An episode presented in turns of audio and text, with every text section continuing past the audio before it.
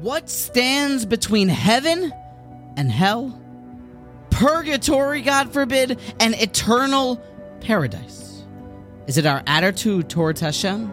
Is it our determination to fulfill his mitzvahs? Perhaps. But Rashi seems to sing a different tune in describing that small area between these two totally different worlds. The Torah commands us that before a Jewish person eats any meat, he must prepare it properly with a shchita, with a slaughtering, kahoigen in the proper way. Rashi explaining that says that the difference between a kosher shechita and an impure treif shechita is but the size of a hairbreadth.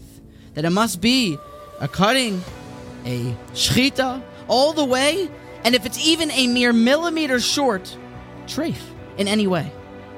What stands between heaven and hell, purgatory and paradise, is but the size of a hair's breadth, a lone single hair. And now I ask you, it makes a lot of sense in the realms of driving and sports that if you go over the speed limit, you cross the yellow line, you're going to get a ticket. But it's hard for us to wrap our minds around. I did pretty well in my mitzvahs. Why does it have to be exactly by 9:33 a Kriya Shema? It makes a lot of sense for us if the receiver stepped out of bounds, that it's not a touchdown. But it doesn't make any sense to us that when we're making the salad on Shabbos, I did it, and even though maybe there was a little bit of a prohibition in the way I prepared it because I squished this fruit onto the, th- but really it's fine.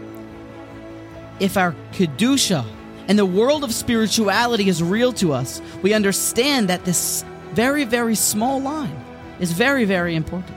The difference between yes and no, right and wrong, heaven and hell, God forbid, is but the smallest, smallest millimeter of a chut hasaira, a hair's breadth. Let us be mechazik ourselves in our adherence to Hashem's holy commandments to make sure that we are fulfilling them, kittikunam, in the perfect and best way.